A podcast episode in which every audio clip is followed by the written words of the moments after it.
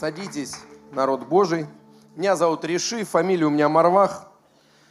Пастор я из города Одинцова. Сегодня у вас в гостях. Ну, я вообще дома. Ну уж, может, вам так легче. Аллилуйя. Вы знаете, и сегодня буду собирать пожертвования. И на сердце пришло мне 2 Коринфянам 9 глава. И хочу вам процитировать. Помните, 6 стиха, «Кто скупится на семена и урожай снимет скудный, тот же, кто посеет обильно и урожай соберет обильный. Каждый должен давать, как подсказывает ему сердце, без сожаления, и не потому, что чувствует себя вынужденным, ибо Бог возлюбил того, кто дает с радостью. Я хочу остановиться на этом. И знаешь, в тот момент, когда ты собираешься сеять, ты уже определяешь свой, свою жатву. Аминь? То есть количество семян определяют твою жатву. И иногда как бы есть, э, есть какие-то финансы в твоей жизни или какие-то вещи, которые ты не должен съесть, ты их должен посеять. А у нас всегда есть искушение съесть. И сегодня вспомнил такую смешную для меня историю, как я был миссионером лет 10 назад. И я приехал сюда, в Ярославль, э, посетить друзей. И тетя моя подарила мне духи а такой был ну, как бы миссионер в Подмосковье на миссии, без зарплаты. И я молился за духи, у меня закончились духи. И она говорит, вот тебе со Швеции, с duty free. И я помню, сел в машину, там была загадочная надпись «Армани». Я вот начинаю открывать этот вот, знаете, прозрачный пакетик. У меня такое предвкушение. Бог ответил на мою молитву я открываю этот пакетик, вот такое, знаете, прям сакральные такие ощущения и такой голос, подари их другому пастору. Я говорю, отойди от меня, сатана. У меня вообще другой реакции не было. Я говорю, не, я не согласен. А чем этот пастор лучше, как бы, чем я? Я что, рыжий, что ли? Я и так ему помогаю на его миссии. И знаете, у меня такое возмущение. Ну, и я раз и думаю, ага, его в городе нет, он со мной не встретится. И я раз в Москву уехал. И такой еду довольный, думаю, Бога обманул. Такой прям довольный, приезжаю и думаю, он никогда ко мне домой не заезжает. И точно я теперь ему духи отдать не могу.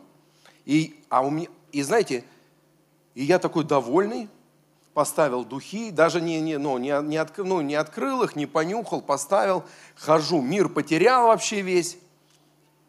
И такой звонок, алло, реши, привет. Я такой, привет.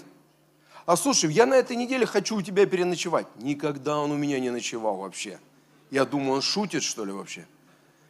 Я кладу трубку, жена видит мое лицо. Она говорит, только не говори, что он едет тебе ночевать. Я говорю, ну да, у них кто-то умер, они на похороны собрались. И он приезжает ко мне в гости. И я не отдаю. Я вообще неделю уже не сплю нормально. То есть у меня внутри, отдай ему духи, отдай ему духи. Я говорю, я не хочу ему отдавать духи, у меня вообще мира нет. И знаешь, что интересно? Уже, он уже оделся, ушел в машину с детьми, уже жена его одевает там обувь. Я стою, у меня вообще мира нет. Я вот так стою, нервничаю. И, а духи рядом стоят. И она уже одевается, я вот так вот хватаю духи и говорю, передай ему. И вот так вот, она в сумку. Она глаза поднимает, смеется, что, говорит, жалко. Я говорю, уходи быстрее. Но для меня в тот момент, для миссионера без зарплаты, это такая была, знаете, жертва вообще конкретная. Но я понял, что я вообще весь мир потеряю, уже неделю был не в мире. Я еще удивился, один человек мне что-то благословил, и он так, знаешь, вот так вот благословил и говорит, на, я уже полгода, мне Бог говорит тебя благословить. Вот я думаю, не, я полгода не смогу, я лучше в неделю уложусь.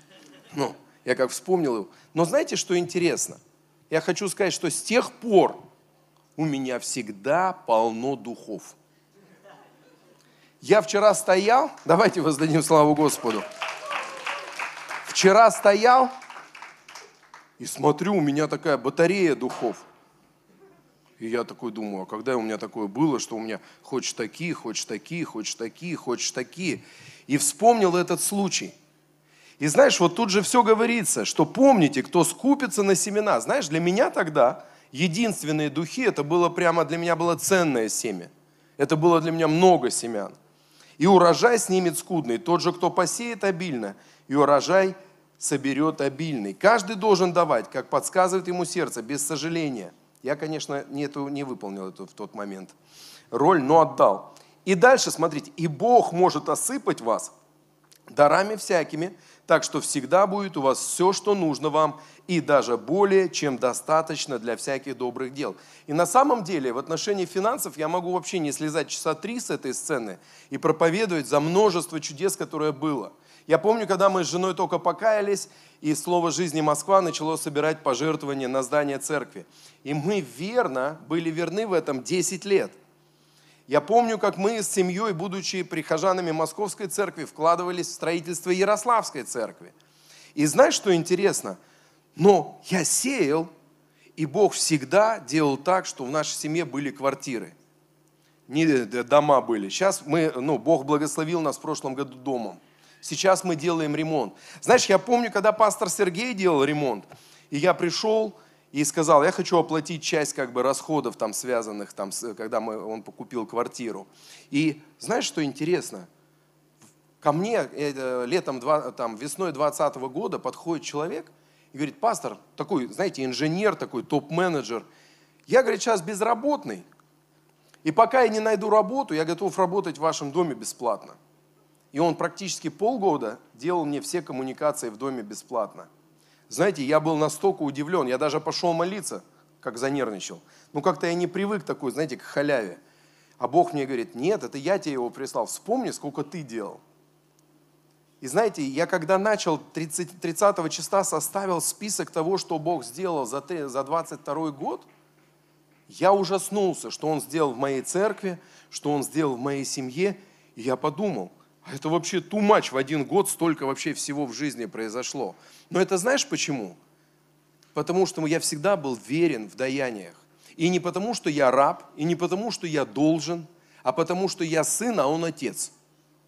И мне нравится заботиться о Доме Божьем. Мне нравится заботиться о моих братьях, которые рядом со мной. Это не то, что меня ну, это я вам рассказал смешной момент с духами, но на самом деле для этого же брата я много чего сделал хорошего и без всякого сожаления. И вопрос в том, что, знаешь, ты должен знать, что у тебя должно быть ожидание, если ты сын или если ты дочь, и что когда Бог побуждает тебя что-то делать, Он тебя всегда будет сильно благословлять. Аминь. Аллилуйя. Я просто хочу, знаете, чтобы это, это свидетельство. На самом деле я покаялся через вашу церковь, через, сейчас уже через мою церковь. И интересно, что тогда помню, что первое, что тетя мне дала, книгу 30, 60, 100 крат. Джона Аванзини. Вы даже сейчас, наверное, такую не знаете, и тяжело ее найти для большинства из вас. И знаете, я начал сеять. Тогда нас, может быть, не учили из благодати, там больше учили сеяние, жатва, 10 э, заповедей, там, знаешь, все так строго. Ну, мы, наверное, тогда так воспринимали Бога, так могли принять ту любовь. Но сейчас, знаешь, мне так нравится, что я могу сеять не потому, что я должен или еще что-то. Для меня десятина – это только потому, что мне так удобно считать. Аминь, да, ты понимаешь? Ну, тебе просто отрезать 10% это легко. Хочешь 20%, отрежь 20%. Ну, просто считать легко. Но это не десятина, потому что это в Ветхом Завете. Это дар Богу, потому что я сын Отца. И у меня есть дети, у меня трое детей замечательных, и я вижу, как мой сын служит со мной. Он звукорежиссер в церкви. И знаешь, что интересно? Я вижу, что он служит не потому, что должен. Я никого из детей не заставляю служить. Ну, может, в детстве слегка ну, когда она была наставить на путь истинный. Да. Вот. Но вообще интересно, я вижу, что он служит, потому что он сын отца. Аминь. Пускай у вас будет мотив не то, что у тебя что-то хотят отнять, не то, что как бы что-то за счет тебя приобрести, а понимание того, что ты в семье, у тебя есть отец, у тебя есть духовный отец в виде пастора Сергея, пастора Андрея, там, и ты просто хочешь участвовать в жизни своей церкви. Аминь. И Бог будет сильно тебя благословлять. Я просто обещаю тебе. Бог будет сильно тебя благословлять. Потому что другое место Писания говорит, отпускай хлеб по водам, ибо не знаешь, какое время придет. Аминь. Аллилуйя. Пусть Бог вас сильно благословит. И давайте, как у вас это происходит, на карточку выведут, сюда карточку, ведра у вас пускают, фамилию называют. Сделайте, как вам это удобно. Да, и, и пусть Бог вас благословит. И я могу за вас помолиться? Отец Небесный, я молюсь за каждого брата и за каждую сестру. Это твои дети и мои братья и сестры. И я прошу Тебя, чтобы тот дар веры, который Ты уже излил в их сердца, Ты поднимал их в вопросах сеяния и жатвы. Что даяние – это в любви, осознавая любовь Божью, милость Божью, защиту Божью, благодать Божью. Что даяние – это из благодарности. Кто-то может сейчас вспомнить, что Бог делал в 22 году – хорошего для вас. И просто дайте эту жертву из благодарности. Бог, спасибо тебе за 22 год. Бог, спасибо тебе, что ты был рядом. Бог, спасибо, что я могу быть частью твоей семьи. Бог, спасибо, что я могу быть частью твоей работы на этой земле. И когда я приду на небо, там будет стоять дом, на котором будет написано мое имя – и посред всех этих чудес я буду славить и превозносить Твое святое имя. Отец, я молюсь, чтобы каждое семя, которое будет посеяно в 23 году моими братьями и семьями э, и сестрами, оно давало большой плод в их жизни. И для Царствия Божьего во имя Иисуса Христа. И пускай в этом будет прославлено Твое святое имя. И весь народ Божий да скажет, и весь народ воскликнет, у нас будет хороший, чудесный год, народ Божий. И Бог да благословит вас.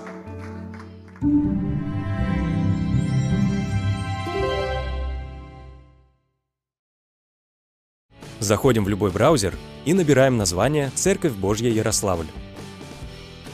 После того, как поиск закончен, переходим на сайт церкви. Иконка пожертвования находится вверху а также внизу страницы. Нажимаем на иконку пожертвования.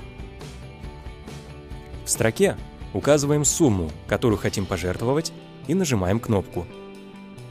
Теперь перед нами способы, которыми можно перевести деньги. Пожертвование можно сделать с помощью банковской карты, через электронный кошелек или с помощью приложений банков.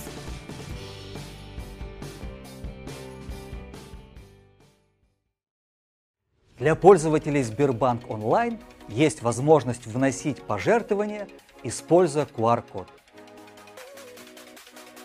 Для этого откройте ваше приложение Сбербанк онлайн, выберите вкладку «Оплата по QR-коду» и отсканируйте код. Далее в появившемся меню введите сумму и нажмите «Оплатить». Также для клиентов Сбербанк онлайн есть возможность внести пожертвования, написав название церкви в строке поиска.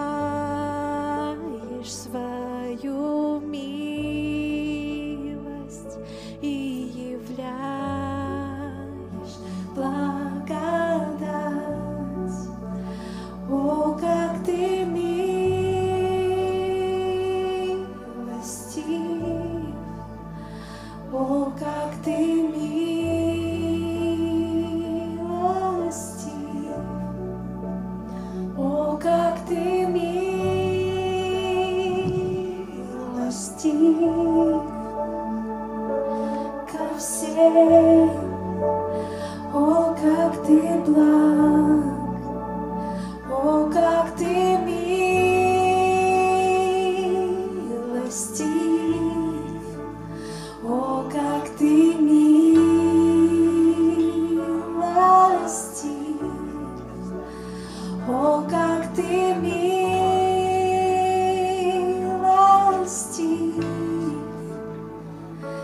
ко всем, о, как ты благ. Дорогой Отец, я благодарю Тебя за Твое присутствие. Я благодарю, что Ты стал близким, близким, близким для нас. Ближе, чем наша одежда. Я благодарю Тебя, Отец, за то, что Твоя любовь, она бесконечна и могущественна и действенна. И я молюсь, чтобы Ты позволил нам нырнуть в глубину Твоей радости – позволил нам глубоко погрузиться в Твою радость, в Твою любовь, в Твои мысли. Потому что мысли Твои о нас добрые, мысли Твои о нас хорошие. И Давид сказал, что Твои мысли обо мне как песок, многочисленный как песок на берегу океана. И они добрые. И я принимаю Твою доброту. Я верой принимаю всю Твою доброту и благость. Я благодарю, что Ты сделал ее для нас доступной и сделал это легко для нас. Я благодарю Тебя, что Ты сделал это так для нас таким легким, что любой человек может переживать благословение Твое легко. И я молюсь, чтобы Ты благословил сегодня нас еще, еще, еще, еще, еще, еще. Чтобы мы были так благословлены, чтобы люди вокруг видели, что Ты живой, реальный, любящий папочка. И я благословляю каждого. Ты очень дорог мне. Ты мое сокровище. Я нашел мой клад – о, я благословляю Тебя, Дух Святой. Я благословляю Тебя, Иисус. Я благословляю Тебя, милый, милый папочка. Спасибо Тебе во имя Иисуса Христа.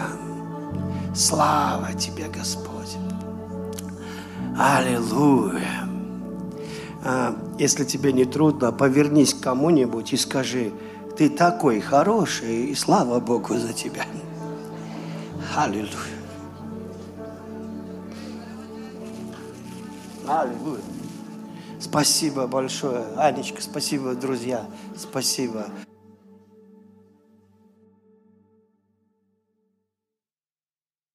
Слава Иисус. Вы знаете, у меня сегодня здесь елей и такая чаша для елея. Я сюда вылью елей. И вы потом, после служения, кто захочет, опустите в него правую руку и войдете в свое наследие. Вот. И для того, чтобы вы поняли, о чем будет идти речь, а, это называется пророческие действия, да? Для того, чтобы вы поняли, о чем идет речь, речь, речь идет о том, что это бесплатно. Аминь. И э, да, мы делаем пожертвования, но ты никакими деньгами не заплатишь за наследие. Аминь. Это бесплатно. Вот. И, и я ну, чувствую, что на протяжении этого года Бог хочет, чтобы церковь вошла в наследие. Знаете, э, между рабом и сыном есть огромная разница. Когда Павел пишет, он говорит, раб не прибудет в доме вечно. То есть, э, когда человек с таким рабским мышлением служит Богу, то часто он разочаровывается невероятно. Он становится злым, циничным, недовольным, и его молитва к Богу, знаете, бывает, человек молится, «О Бог, о великий Бог, я благодарю Тебя», а на самом деле слышно что-то. «Ты вообще, тебе никакого дела до меня нет, ничего не происходит, все только хуже и хуже, ты вообще куда смотришь?» Очень часто молитва верующего, она совершенно внешне не соответствует его честному внутреннему состоянию. И есть на это причины – и для того, чтобы мы поняли это глубоко, я вообще не знаю, почему христианство стало таким сложным. И вот мы с Реши, он очень хороший, мой друг, очень талантливый, веселый, поверьте, пророческий. Вот. И мы с ним учились в этом академии РХГ. И когда проходили мусульманство, там преподаватель сказал, что христианство, а он знал, что мы все христиане, и он нас немножко дразнил. Вот, знаете, э, смотрел на нашу реакцию, будем ли мы, знаете, реагировать с религиозной ненавистью на другие ну, учения, там, религии. И он говорит, христианство, в отличие от мусульманства, очень сложное. Э, в мусульманстве там надо пять раз в день молиться и все. Ну, то есть там ничего сложного нет. Причем молитва очень может быть короткая, это исповедание символа веры. Нет Бога, кроме вот Бога и его пророка и так далее. Вот, она пять раз в день. Было 50. Но э, народ подошел к пророку и сказал, ты поговори с Богом, 50 это ну, многовато. Но, ну, он поговорил, и они договорились с Богом, 5 будет достаточно. Ну, Бог тоже понял, да, ладно, пусть будет 5. Ну, действительно, воевать же надо когда-то, понимаешь, что есть и, по сути, а, почему сложное христианство? Потому что оно запутано людьми, проповедниками. А, и сегодня я верю, что Бог коснется тебя некой такой ясной простотой. И это принесет тебе радость. Потому что если Евангелие – это не радость, то это не Евангелие, поверь мне. Это какая-то хмурь, дурь, несусветная, человеческая, использующая Писание – даже сатана использовал Писание, да и многие религиозные люди, прежде чем сжечь брата на костре, цитировали Писание. Вот. И Писание, оно должно, оно должно читать Писание в Духе Святом. Потому что Писание – это толстая записка божественной любви к тебе. Аминь. Это не книга по уничижению народа и по укращению его строптивого характера и так далее. То есть это не для этого. Э, Мартин Лютер сказал, что Евангелие – это смех, потому что они все много смеялись, когда была реформация, и они смеялись от истины. Евангелие – это очень простая вещь, настолько простая, что чтобы ее усложнить, надо быть очень заморочистым человеком столько богословов, столько невероятно, знаете, с такими именами. Этот блаженный, этот приблаженный, этот златоустный, этот такой-то, этот несусветный. И столько, ну, много, и у всех мнения, и все это очень, ну, как бы выражалось в таком сложном контексте. Например, ты спасен, но кто его знает? И, э, может, ты и недоспасен. Мы, этого, мы точно в этом не уверены. Поэтому спасайся – мы точно знаем, что ты свят, потому что Библия говорит, что вы освящены, но ты также и грешник, который освящаешься. И когда смотришь на христианина, он напоминает мне такую мутанта овца, овцы волк, знаете такой. С одной стороны, он как бы спасся, и часть его тела овечья, знаете, такая а задняя волчья. И вот эта волчья, если ты будешь читать Библию, будешь послушным, будешь молиться, поститься и посещать церковь, то вот эта остальная часть постепенно зарастет овечьей шерстью, и ты в конце концов мутируешь в нормальную овцу. Но так как ты пока еще не готов, то тут очень важно ориентироваться. Важно, чтобы твоя морда была в, церкви, а мир зад в миру. А если ты перепутаешь то тебе со всех сторон напинают. Ну, и из мира скажут, о, это овца, давайте по морде надаем. И в церкви по, по заднице получишь за то, что у тебя волчий хвост торчит. И пока ты мутируешь, на это уходят годы, это называется освещаешься, ну и вот, а, ты должен вот перерасти, наконец, какую-то новую тварь. И из-за того, что люди не поняли, что сделал Иисус на, на кресте, очень часто Евангелие не отличается от Ветхого Завета, напротив, оно даже хуже. Потому что в Ветхом Завете достаточно было не прелюбодействовать. В Новом Завете, если ты посмотрел с вожделением, то ты, брат, уже, наверное, не спасен. Ну вот. Во всяком случае, в это время лучше тебе не помирать. Ну вот. Потому что если ты помер во время совершения греха, ад по тебе плачет. Но, по сути, христианстве оказались в стрессе. Пасторы в стрессе. Потому что пастору нужно держать марку. А он такой же человек, как все другие люди, абсолютно такой же, но только еще его назвали помазанник. И теперь из-за этого он должен держать лицо. Вы понимаете, а держать лицо сложно. Потому что ты так же грешишь, как все остальные, и даже немножко больше. Ну и вот.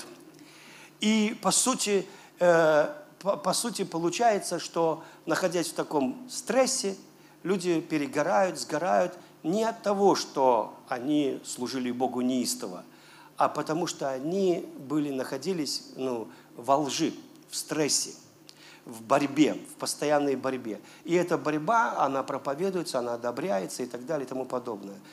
И когда Павел пишет нам совершенно непонятные слова, а входим в покой мы, уверовавшие, мы даже не знаем, о чем он говорит. Покой нам только снится. Вы понимаете? Мы не понимаем, как можно войти вообще в покой. Какой покой? И вы знаете, когда я вспоминаю начало, вот сегодня я буду читать вам из Библии, я вспоминаю начало своего христианского пути, оно было радостным. Это честно. Э, Тонечка, моя супруга, она знает. А, И потому что я пережил встречу с Богом. И Бог – это экстатически счастливая, радостная личность. Он не думает о тебе плохо вообще. В это трудно уверовать. В это надо поверить. Вы знаете, нам просто внушили, мы как гаджет, мы, у нас есть программа по умолчанию, что Богу надо заслужить, что Богу надо завоевать, что Богу надо угодить, что Богу надо доказать, что нужно предоставить Богу дела. Он посмотрит на дела, потом на тебя и скажет, ну ладно, вроде как неплохо что-то наделал. И вы знаете, и тогда Он тебя благословит. И вот это рабское мышление, оно ему, его приветствует, ему аплодируют, его пропагандируют, и в итоге сеет семена, которые не являются Евангелием, в твою добрую почву, в которой вырастает такой буревестник и борщевик, что лучше в эти кусты не заходить, ну, покроешься прыщами. Итак, я хочу говорить о том, что когда я спасся, я буду говорить о очень важной вещи сегодня. Вообще трепещу перед, этой, перед этим словом. Когда я спасся, я точно знал, что Бог любит меня, что Он имеет план на мою жизнь, что Он реальность. И от того, что Он могущественный, реальный, живой, мне хотелось всем рассказывать, ребята, ребята, Бог живой. Я думал, это религия, я думал, это ну, просто бесполезное дело. А оказывается, Он любит меня, оказывается, тот, кто создал мир, любит меня. И я еще, не зная Писания, понимал, что Его любовь, а еврейское слово «любовь», а, оно, а, это глагол, который действенно. Понимаете, он не просто любит тебя какой-то такой любовью, э, замкнул энергию в себе, дышит святым паром. И так возлюбил мир, что ему нет никакого дела до тебя. Э, То есть он любит тебя, конечно, но барахтайся в этом мире как можешь, я понимаю. Помочь он, конечно, не может. Ну, ну потому что ну, он там, а ты тут, и помрешь, поможем. Ну и вот. И, но по сути, я вдруг осознал, что он действенный, его любовь ди- динамична, она, она страстная, она действенная, она жаждет помогать, отвечать на мои молитвы. И, и вот почему христиане, им трудно верить, потому что тебе очень трудно верить тому, кого ты не знаешь. Тебе очень трудно верить тому, кого ты подозреваешь в чем-то плохом, кого надо уговаривать, чтобы он помог тебе или сделал что-то. Вы помните, Иисус постоянно пытался разбить это мышление. Он говорит, ну представьте себе, что вы спите дома, там, ну вы пришли к другу, вы пришли к другу, а он там на постели лежит со своими детьми. И вот этот друг стучится и говорит, дай мне хлеба, он ко мне пришел гость, мне нечем его накормить. А тот ему изнутри говорит, иди домой, я все, я уже сплю, все, мы уже на кровати, мы все, я не буду через детей перелезать. А раньше все, знаете, на одной кровати могли спать. Ну, вот, дети, животные, жена, ну, все, короче, так теплее. Ну, вот. И он говорит, я не, собираюсь. И вот он говорит, говорю вам, что если не даст ему по дружбе, то, то по неотступности даст. И у нас, и христиан, рисуется картина, что ты бедолага, стоишь у дверей, стучишь и говоришь, ты мне все... Ну, те, кто полны веры, они говорят, все-таки Бог мне ответит. Я уверен, что Он мне ответит, я уверен. Но картина, ту, которую рисует Бог, она другая. Это я лежу с Ним на постели. Аминь. Я не знаю, кто там чего просит, дадут ему или нет. Но я здесь совершенно в другом месте нахожусь, вы понимаете? Я не под дверью стою, прошу. Я с отцом. Меня ввели в семью. Вы со мной? Я нахожусь в семье, и это колоссальная радость. Мои дети, которые живут со мной в доме, они, у них очень короткая молитвенная жизнь э, по отношению ко мне. То есть они просто лазят в холодильнике, совершенно не уведомляя меня об этом. Потому что они просто пребывают в моей любви. Они просто знают, что папа дома, все нормально и, и так далее. Им не надо стараться и тужиться в вере от того, что они знают, кто я. Но когда усыновляют детей или берут опекунство, там другая история. Эти дети долгое время привыкают. А можно туда? А мне можно вот то-то? А вот это это? И, и потому что им надо преодолеть некоторые комплексы в себе. И вот Иисус Христос, который пришел 2000 лет назад, Он современней всех современных людей был уже в то время – я даже тут недавно начал молиться, Господи, помоги мне быть на два поколения вперед. Думать на два поколения вперед. Думать так, как будет думать следующее поколение, через поколение. Потому что, потому что то, как они будут жить, то, как они будут верить, то, как они будут знать Бога, будет сильно отличаться. То, как Давид знал Бога, и то, как Моисей, это разные поколения. Давид танцевал перед Богом, Моисей нет – Давид это вообще хиппи христианского мира. Вы понимаете, то, как он скинью построил, то, как он думал о Боге, то, как он молился, никто так не молился. Давид молился какими-то человеческими молитвами, не, так, не какими-то религиозными. Давид сделал Бога другом. Давид в такую близость с Богом вошел, что мог сказать, «О, Бог, ты обнимаешь меня сзади и спереди, и полагаешь на мне руку твою. Еще нет слова на устах моих, ты знаешь его совершенно». И он наслаждался Богом. Бог Моисея – это Бог с горы, с которым ну, надо налаживать отношения, потому что он может убить тебя чем-нибудь, ну, чем под руку попадется, вы понимаете. Но Бог Давида – это совершенно другая история.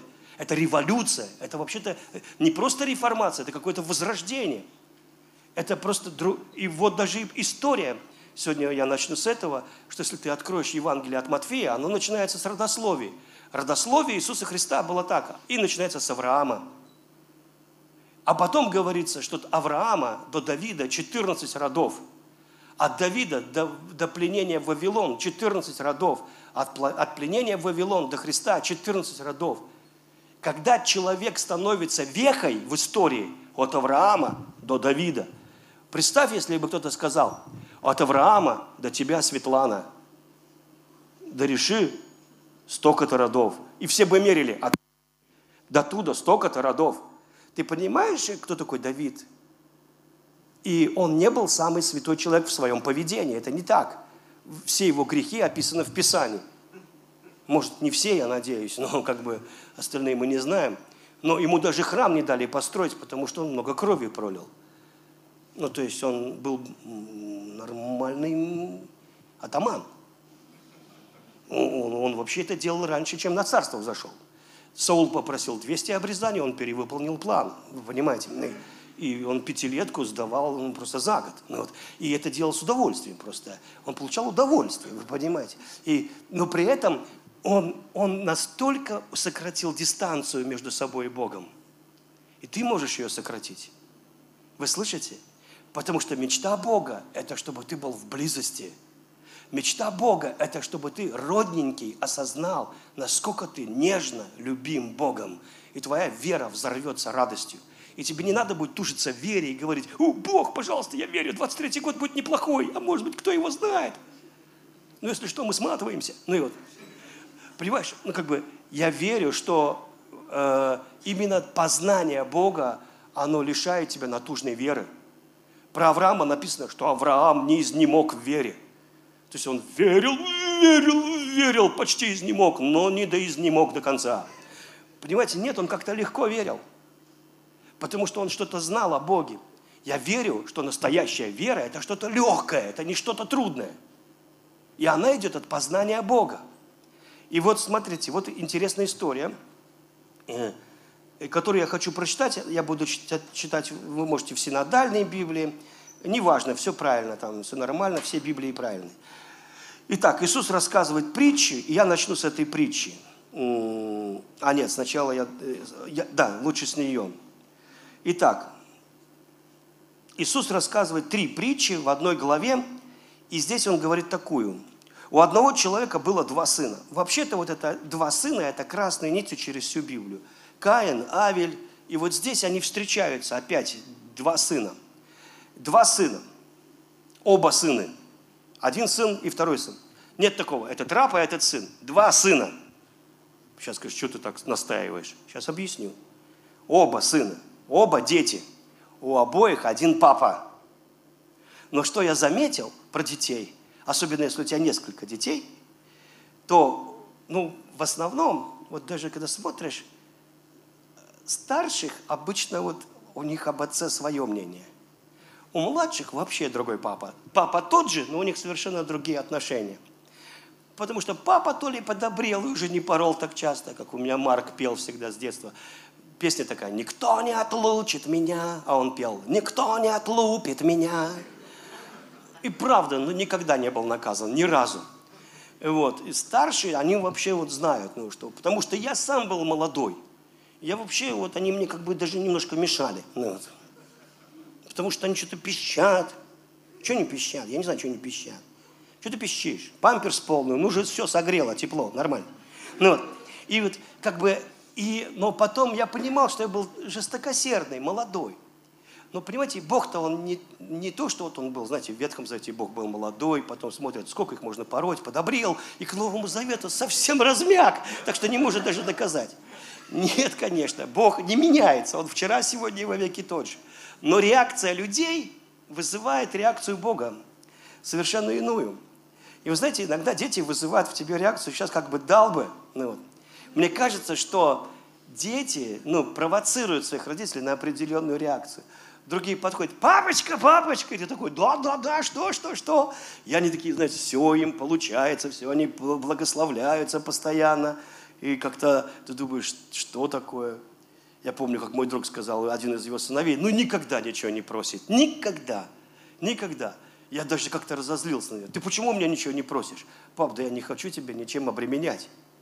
И он не понимает, что для отца это удовольствие давать. Я понимаю, что есть такие отцы-жмоты. Такой, пропил все, а что не пропил, не додал все равно.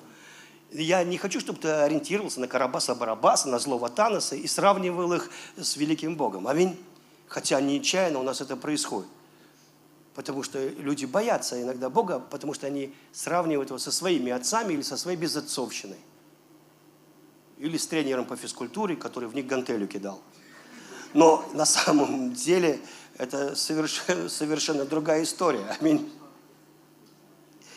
Итак, Иисус продолжал. У одного человека было два сына. Два сына.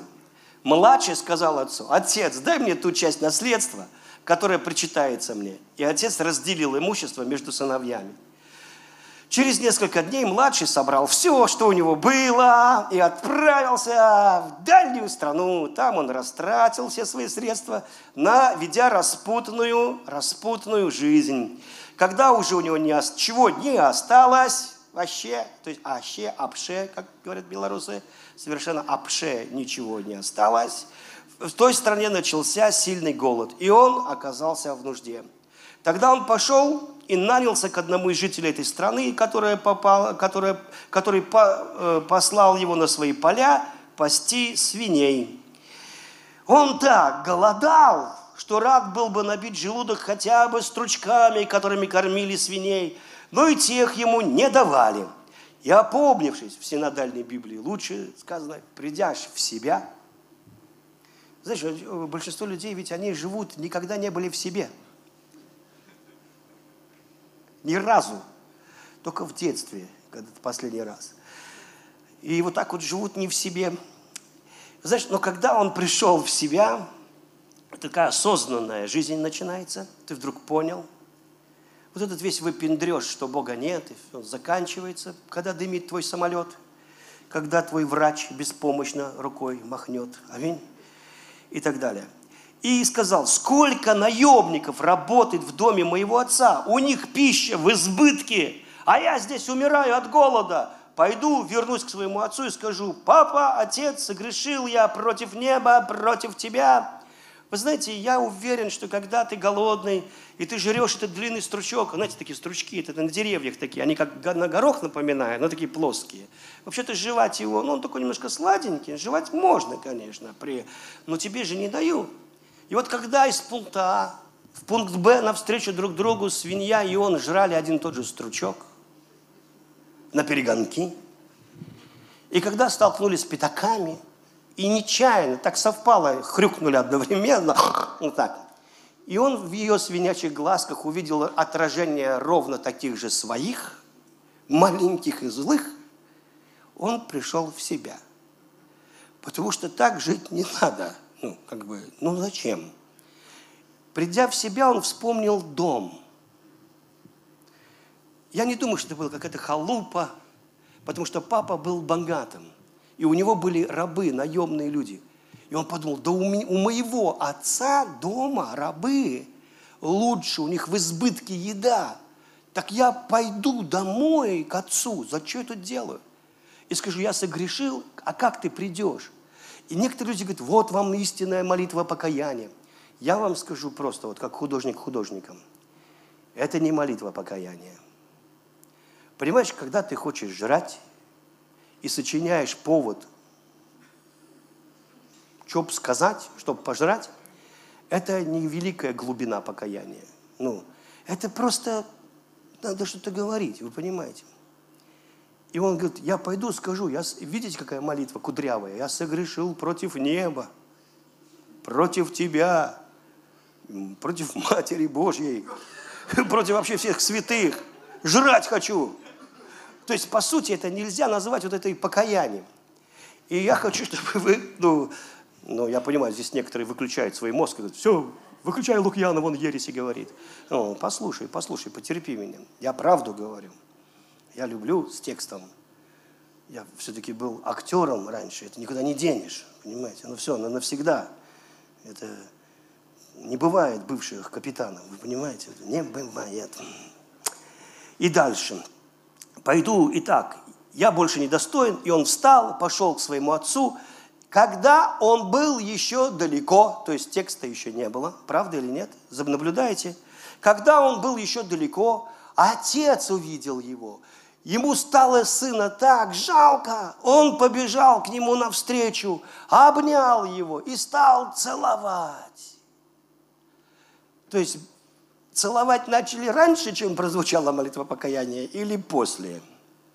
Целовать начали до того. То есть он был прощен до того, как он начал говорить свою кудрявую молитву. Так или нет? В оригинале стоит во множественном числе целовать, целовать, целовать, целовать, целовать, целовать, целовать, целовать, целовать. Понимаете? Вот «Муа, муа, муа», сынок вернулся.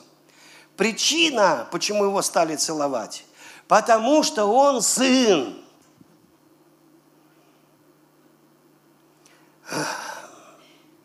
Это магия, друзья. Это великая тайна.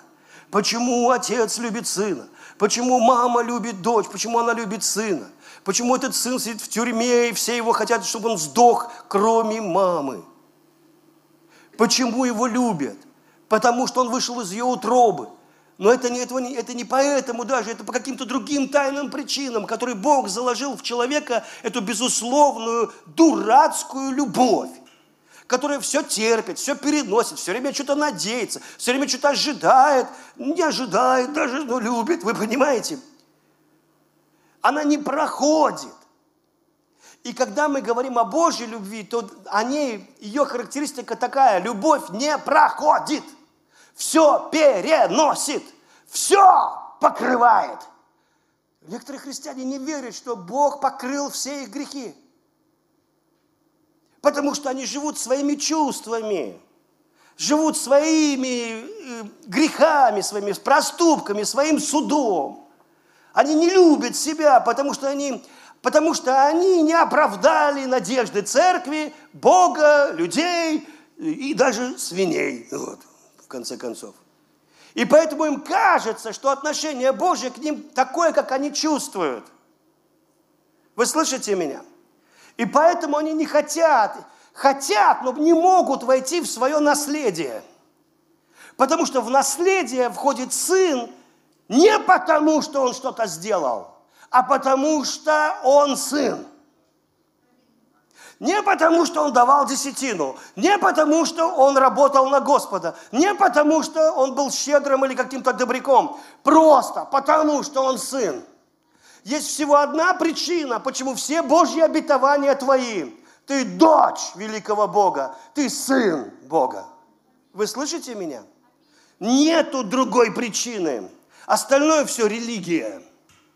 Конечно, мы должны правильно себя вести. Конечно, мы должны не грешить. Конечно, то-то и то-то и то-то. Но не это является причиной, почему ты что-то имеешь. Давайте мы к этому доберемся. Хорошо, я вернусь к этой притче о блудном сыне. Она очень важна. Но в начале моего пути, когда я помню, пришел к Богу, и вот эта радость от того, что у тебя Бог Отец, она просто невероятная. Как ты мило чихнула. Она просто невероятная. Вот. Когда я чихаю, просто зафонят все эти колонки. Э, от радости чихнула. Это, когда, то есть радость от того, что Бог мой Отец. Но когда я помню ночью, знаете, ну, я в школе плохо учился, знаете, как, ну, не получалось у меня, я вообще не понимал, о чем учитель говорит. Вот он открыл рот, все, я не понимаю, о чем он говорит. Что она говорит, с кем она разговаривает. Почему она меня к доске вызвала, я не понимаю. А что, на прошлой неделе что-то изменилось, что на этой неделе я должен знать? Ну, ничего не поменялось. Я даже не понял, что за глупые люди вообще. Лукьянов иди к доске. Я говорю, зачем? Вы что ожидаете результата? А на прошлой неделе его не будет, я говорю. Математика я вообще не понимал, о чем они разговаривают. Когда начались x плюс y равняются цифры, одни меня окончательно в школе потеряли, вы понимаете? И, но, э, э, поэтому, может, Бог со мной сто раз за ночь говорил голосом, громким голосом. Это был, это, я не видел сна, то есть картины. Обычно сны, там ты что-то видишь такое, да. У меня было много снов от Бога, где Он разговаривал. Были сны, когда Он меня учил, были сны, когда Он меня, когда он меня предупреждал от чего-то. А в этот сон Он меня наставлял. И Он говорил громким голосом все мое твое, все твое мое, все мое твое, все твое мое. Это было, может быть, сто раз за ночь. И знаете, это было так приятно. Я даже не могу объяснить, так классно. Но я утром проснулся и забыл. Я прям не помнил, что-то хорошее было ночью, а что не помню. Я такой, что-то было ночью, но я не помню. И вдруг голос посреди комнаты. Я не сплю все мое, твое, все твое, мое. Я побежал к жене, говорю, Тонечка, мы ни в чем не будем нуждаться, радостный такой. Она, почему? Ну что, вообще перспективы, что мы не будем нуждаться, нет. Ну, как бы, ну, то есть, невидимый, не невидимый. Ну, вот, как бы, то есть, э, денег видимо, невидимо, больше не, невидимо. Знаете, вот как этот, как друг мой сказал – Мелких денег у меня нет. А крупных никогда не было. Вот. И, то есть, когда ты не видишь никакой такой вот ну, перспективы, но Бог говорит с тобой. Аминь. Я понял, но я не понимал, как этот механизм работает. И сегодня я к стыду своему, Господи, помилуй меня, потому что, ну, 53 года человеку, ну, пора, ну, пора входить в обетование, аминь. Я, конечно, знаю, Бог меня благословляет и все такое. Ну, нет, нет, есть больше. Вы что, не чувствуете, что есть больше? Вы что, не чувствуете, что Бог могущественный? что стыдно потом прийти на небо, и Бог скажет, ну что ты, сынок, получил шортики, а до штанов веры не хватило. Понимаете, ну чувствуется, что есть намного больше, вы понимаете? И хочется как-то зайти в это наследие. Но чтобы зайти, надо понять. Что понять? Что все легко. Что это не что-то такое. Так легко приходит младший этот сын, который жил ну, какой-то жизнью, о которой он не хочет рассказывать больше никому вслух. Вы понимаете? Там было просто, ну, как, судя по его лицу, ну, как бы, жизнь его много раз, так сказать, брала и терла батарею. Иногда люди такие к Богу приходят, там просто синяк, из которого глаза торчат, вы понимаете? Ну, Многие. А потом смотришь, владеет репцентром, людей освобождает, там это то-то, чудеса, деньги, в машину сели. Вы знаете, думаешь, о, Понимаете, то есть, по сути, Бог достаточно могущественный, чтобы сегодня ты уже пережил свое чудо. Послушай, никогда не думай, что это будет завтра. Ты пролетишь, как фанера над Парижем. Нету в Библии ничего про завтра. Библия говорит, сейчас, когда ты слушаешь, исполнилось Писание. Аминь в твоей жизни. Ты увидеть проявление ты можешь и завтра. Но то, что ты, тебе надо, это сейчас приходит. Аминь. В то время, когда ты слушаешь. Так вот, этот сын, он, он, он пришел, и его целовали, обнимали, и дальше папа кричит, обувь на ноги его, потому что он увидел, что тот пришел без обуви. Вернее, там, может, и что-то было, остатки, ну, так сказать, обуви. Но, скорее всего, их и не было. Обувь! Потом говорит, одежду, одежду ему. И там все слуги разбегались, кто-то в магазин за шмотками, кто-то в обувной, кто куда. Вы знаете, все шуршали весь дом, а он продолжает – Стол, стол накройте, быка, быка, быстро закалывайте, бегом, перстень. Смотрит, тут уже все профукал, ни перстня, ничего. Я даже сегодня вот обнаглел и одел. Я знаю, большинство людей в церкви, им трудно это видеть. Вы знаете, в нас живет все Евангелие, и Иуда тоже. Вы знаете,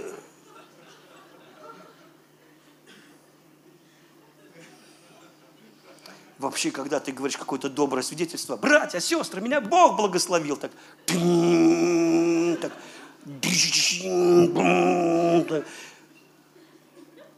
и такой киборг, знаете, вылезает Иуда из гроба, кишки держит, веревка на шее. Кого Бог благословил? Я говорю, ну, расслабься, все нормально, тебя тоже может благословить. И мы как бы с трудом радуемся чужому, чужой радости. То есть она нас печалит невероятно, несмотря ни на всю нашу спасенность. Вы знаете, я как пастор, вот помню, иду вот в церковь, смотрю, Мерседесы, Лексусы.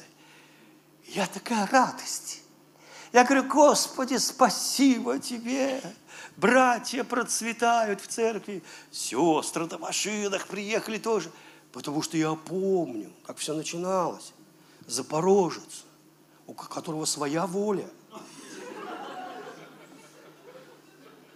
Он совершенно живет по своим законам. Какой-то, видно, конструктор при смерти вылетел, его дух и вселился туда. Он абсолютно живой. Вы понимаете? Он говорит, я не буду заводиться, и он не будет заводиться. А сейчас говорит, буду. Вы понимаете, и я помню на миссию, там еще норвежец приехал такой здоровый, он сам как запорожец. Он так глянул, и мы все таки тоже глянули. Мы поняли, что нет, нет, нет, нет, ты не сможешь. А он говорит, во имя Иисуса, и сел. И заполнил весь Запорожец, вы понимаете. И мы тоже там ехали, нас ехало пять человек. В тюрьму проповедовать, вы понимаете. И когда вдруг появляется нормальные машины. Я славлю Богу, у меня нет зависти. Слава тебе, Господи. Если еще и зависть к некоторым моим грехам, мне не надо. Ну. Достаточно, что я с рулем разговариваю с другими водителями. Ну, вот. И вы знаете, как бы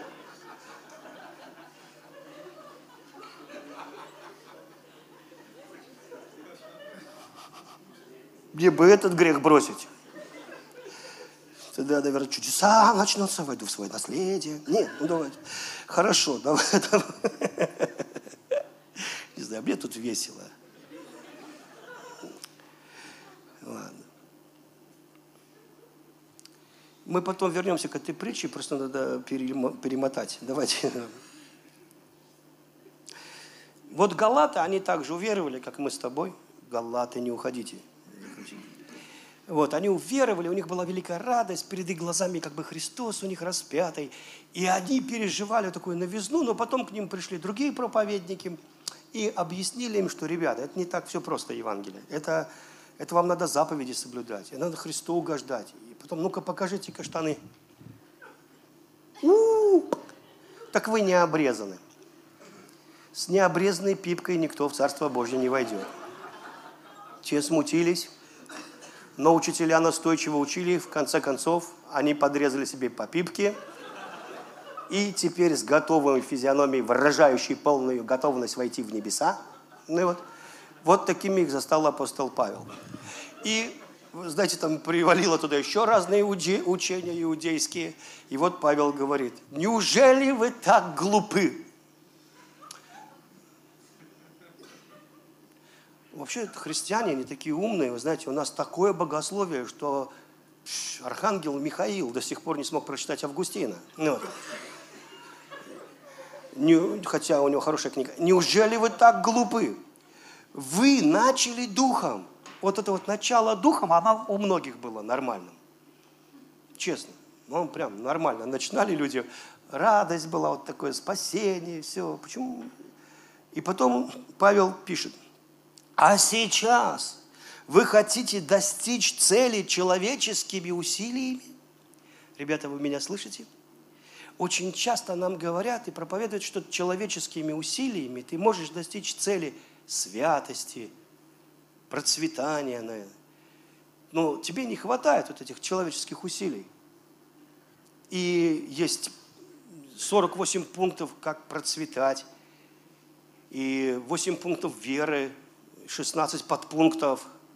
И я, мое любимое свидетельство, а, есть различные, как их называют, ну, мы мотиваторы, и как же их сейчас называют, ну, сейчас, о, все эти слова пришли в нашу жизнь, хочешь, не коучишь, не коучишь, ну вот, и это, кстати, не, неплохо кого-нибудь коучнуть и подзаработать, вы понимаете, прокачать, ну вот, и много вот этого пришло, но в жизни я заметил, что это не так. Понимаете, это вот не так это работает.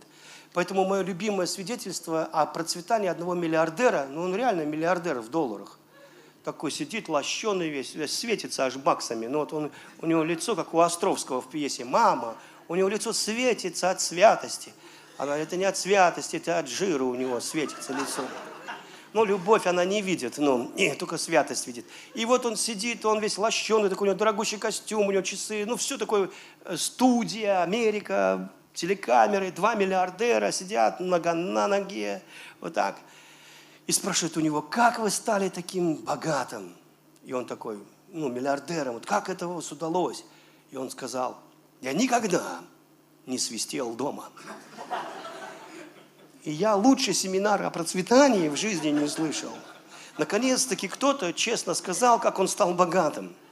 Вы понимаете, мы почему-то думаем, что соблюдая все вот эти пункты, ты должен делегировать, ты должен это, и потом, наделегировавшись, на, на, ты вдруг понимаешь, что ты устал.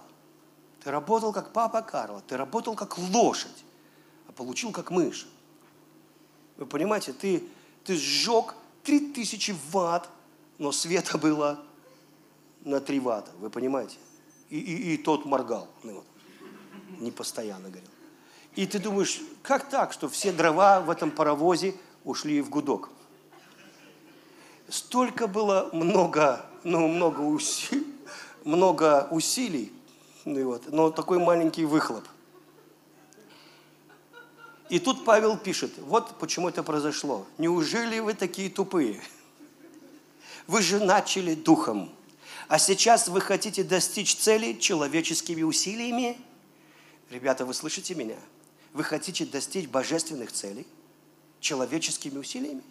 Да, нас всегда так учили. Постись, брат, не жри. Бог увидит, ответит, ты получишь. Осветишься. На пустой желудок только откровение приходит.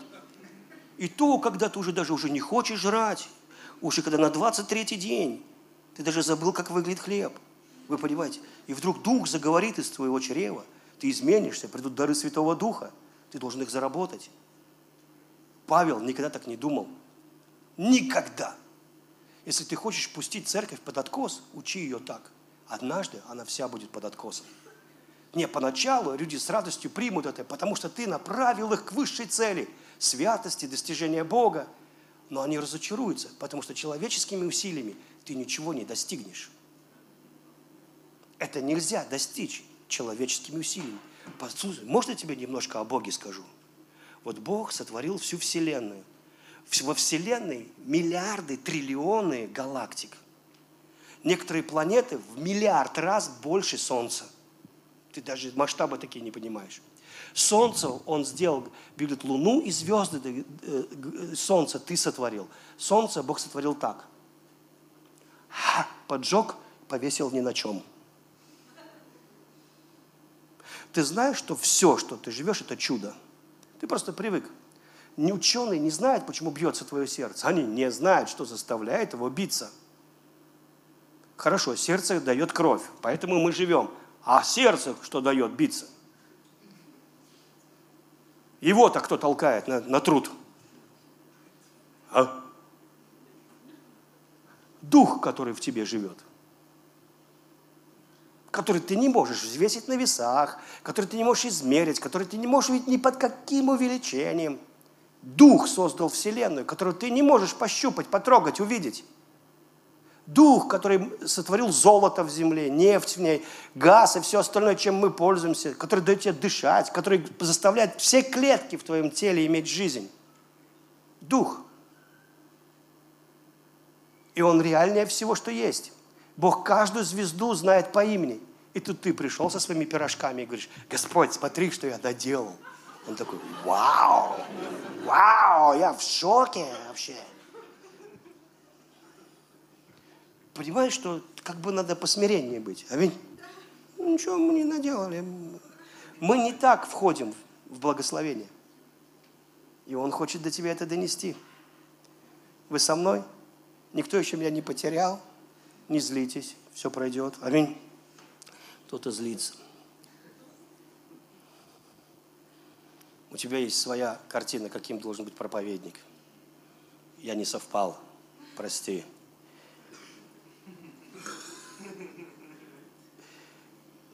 Итак, неужели вы такие глупые? Вы начали духом, а сейчас вы хотите достичь цели человеческими усилиями? Да. А что? Неужели все, через что вы прошли, они прошли через гонение, они прошли через э, уничижение, они прошли через то, что отстаивали свою веру, были верными Богу. Неужели вот все, вот это, все, что вы прошли в своей жизни, это напрасно? Что ты сказал, Павел? Неужели это напрасно? Я говорю, что это напрасно. Если вы вернетесь к человеческим усилиям, то все, что ты делал до этого, тоже будет напрасно. Куда вы пошли? Почему вы ушли от этой простоты во Христе? Почему вы не живете просто Его любовью, просто Его страстью к вам, просто тем, что Он обожает вас, просто тем, что Он реальный, что Он заплатил за все, что у вас есть? Выкупил вас от проклятий, стал проклятием вместо вас, чтобы вы были благословенны. Это приходит даром по благодати. Вы не затрачиваетесь за это. Это Христос затратился, чтобы вы это получили. Почему вы уходите от этого? Нет другого пути, как войти в благословение. Не существует. Почему вы думаете, что сейчас вы сможете достигнуть этого? Вы выбросите эту мысль вообще из головы. Вы разочаруетесь, вы будете обгорелыми христианами. А вас будут говорить, сгорел, братан не выдержал служения. Ну, не был крепким. Что? Бог что, для крепышей пришел? Малыш-крепыш. Выжил из себя прыщ. Бог пришел для самых слабых людей. для самых недуховных людей. Вообще для бармотов. Ты подходишь. Он не пришел для духовных Гераклов, для Серафима Саровского и Сергия Радонежского. А если бы он для таких пришел, то в раю никого нет. Там Серафим Саровский, Сергий Радонежский и некоторые животные, которые не ели других животных. Вы понимаете, все, больше там никого нет. Бог пришел для самых простых, недуховных людей. Ты подходишь, блудный сын. Скажите, насколько он духовен? Так и называют его блудный сын до сих пор. Вот уже столько прошло веков, погоняло, осталось. Бог, надо, сынок вернулся. Это вообще не духовный был, правда? Вот старший был духовный, мы к нему еще вернемся. Старший вообще следил, бодрствовал, поджатые ягодицы, нам все время в стрессе, все время вообще ни одного приказа не ослушался, верный. Аминь. Он говорит, папа, он же огорчился смертельно, когда увидел, что те пируют, потому что там была не, только Хава Нагила, там полный концерт, вы понимаете, там, там пляски, танцы, музыка, вот эти древние инструменты, которые очень громкие. Я был на армянской свадьбе, там был езидский небольшой концерт, так они так играли, три часа не останавливаясь, и танцевали, не останавливаясь, что даже я, сидя, вспотел. Мы орали, чтобы слушать друг друга. В конце концов, всех русских выдавила музыка на улицу.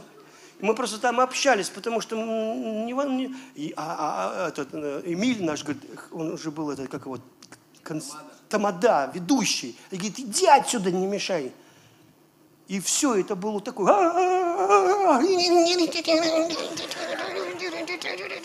Я вот так вот на улицу и вышел.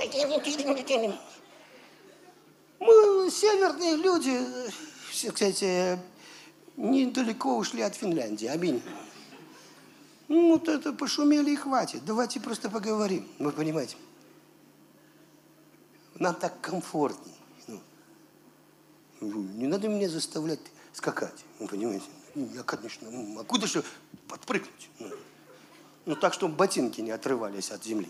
Вы понимаете? Но, по сути, это вот такой южный народ, вот эти вот ребята, они устроили такую музыку. И там все скакали, танцевали, на ушах ходили. И блудный сын стоит там, я не знаю, с чем, с косой.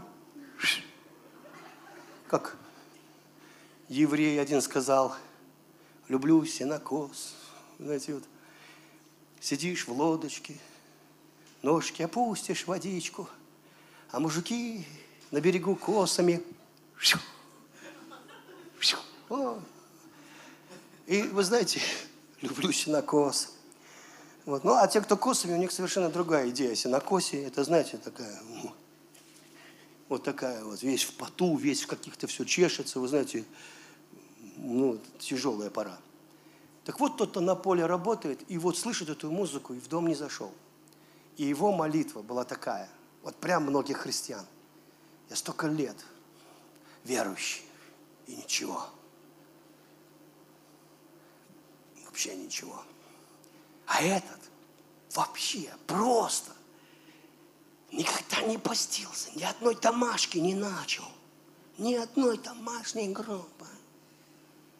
Я лидер над лидером, лидеруха над лидерухами. Нереального видения, и у меня ничего. А этот а, а, а, человек, пирует, танцует, и еще на Лексусе бибикает, нерадостно ржет и куда-то поехал.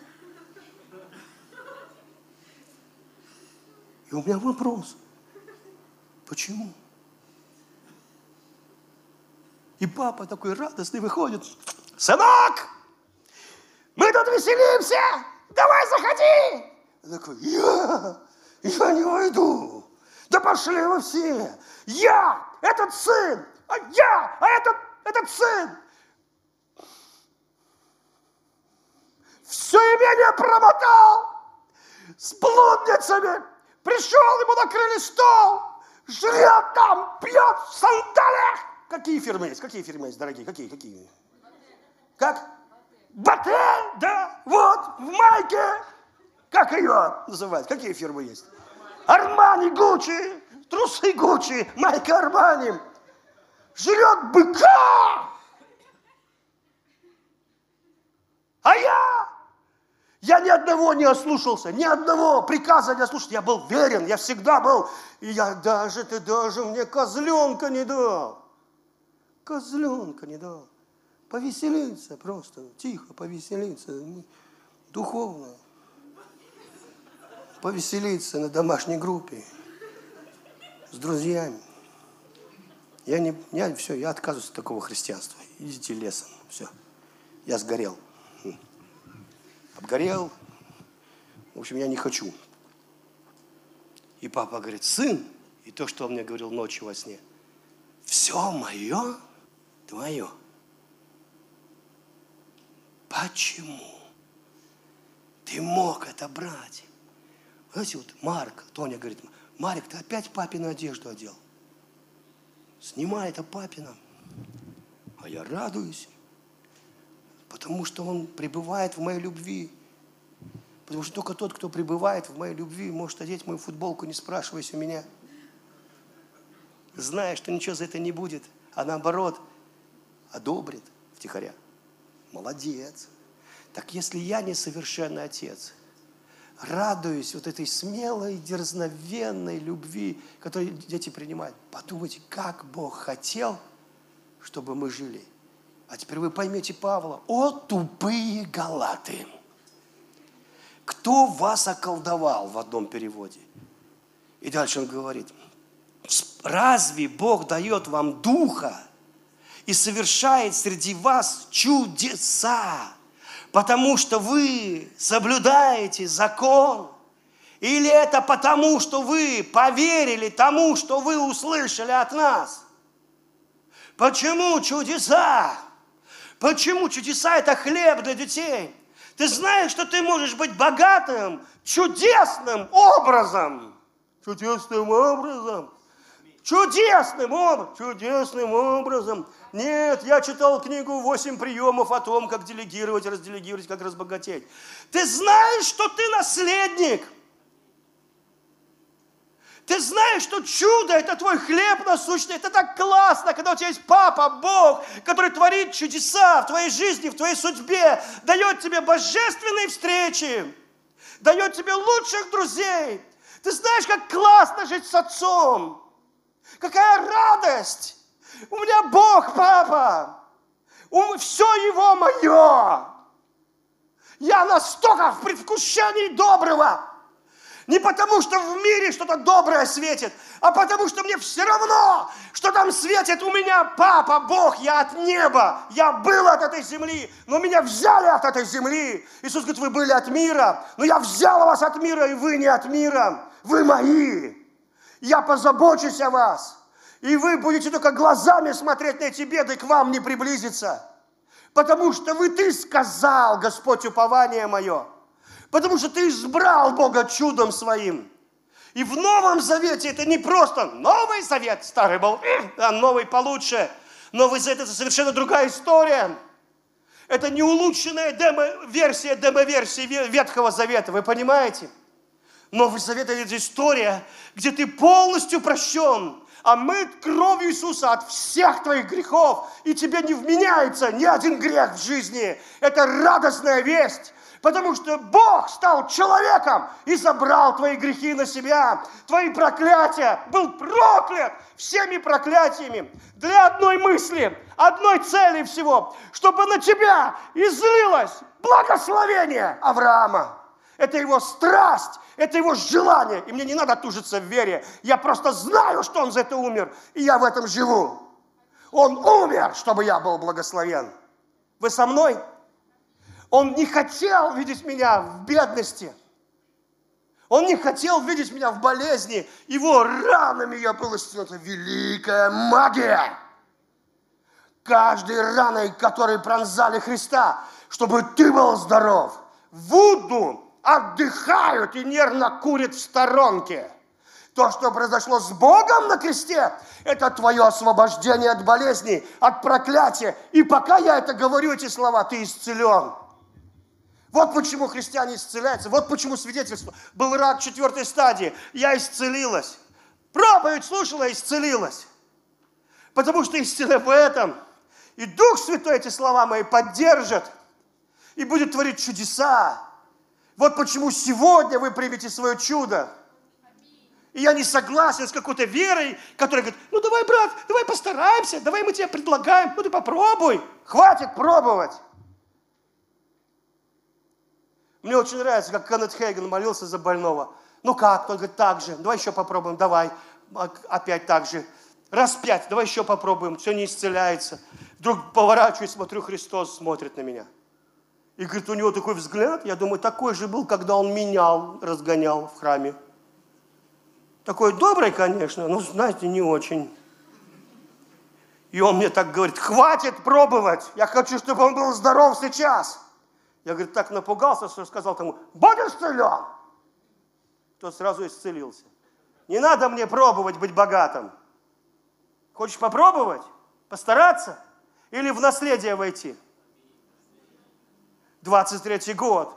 Это вызов Бога к тебе, чтобы христиане и церковь входили в своем наследии. Чтобы вы процветали. У меня есть местописание для вас. Потерпи, я прочитаю. Оно от меня от него штырит. Но я его потом прочитаю. Тут очень много чего есть читать. Вы уж меня потерпите. Итак, разве Бог дает вам духа и совершает среди вас чудеса, потому что вы соблюдаете закон, а? Или потому что вы поверили тому, что вы услышали от нас?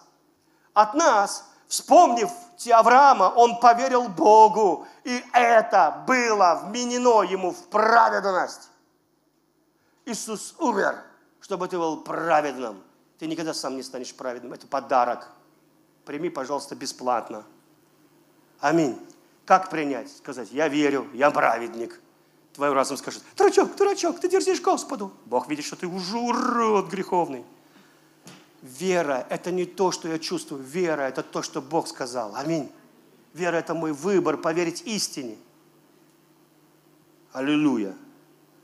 В Писании было предсказано, что Бог будет оправдывать людей из всех народов по их вере. И уже потом была возвещена радостная весть, когда было сказано Аврааму, через тебя получат благословение все народы. Все это все. Русские тоже. Аминь. Кроме русских. Да? М-м. Украинцы тоже. Что, украин? Украинцы тоже. Все народы это все? Все народы это все? Это абсолютно все? Аллилуйя. Мы тоже. Потому те, кто, потому те, кто верят, те, кто верят, те, кто верит, получают благословение вместе с верующим Авраамом. Не отдельно, а вместе. Сейчас поймешь, почему я это говорю. Все, кто полагается на соблюдение закона, находятся под проклятием. Ведь написано, проклят каждый, кто не исполняет всего, о чем написано в книге закона. Ясно ведь, что никто не получает оправдания перед Богом исполнением закона. Это же ясно. Потому что праведный верою жив будет. Закон же основывается не на вере, потому что написано, исполняющий их, вот эти заповеди, будет жив благодаря им.